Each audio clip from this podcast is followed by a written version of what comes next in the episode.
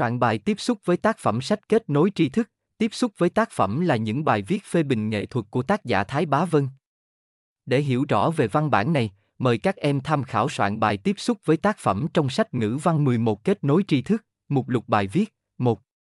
Soạn bài tiếp xúc với tác phẩm sách Kết nối tri thức, tìm hiểu chung, một chấm một tác giả, một chấm hai tác phẩm. hai. Soạn bài tiếp xúc với tác phẩm sách Kết nối tri thức, tìm hiểu chi tiết. hai chấm một Nội dung các khái niệm đời sống vật thể và đời sống hình tượng được tác giả sử dụng trong văn bản.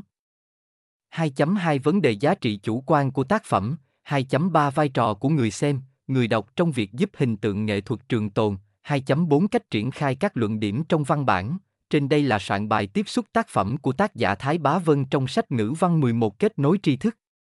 Hy vọng qua bài soạn này có thể giúp các em hiểu thêm không chỉ về tác phẩm Em Thúy mà còn là dẫn dắt cho nhiều tác phẩm khác nhau.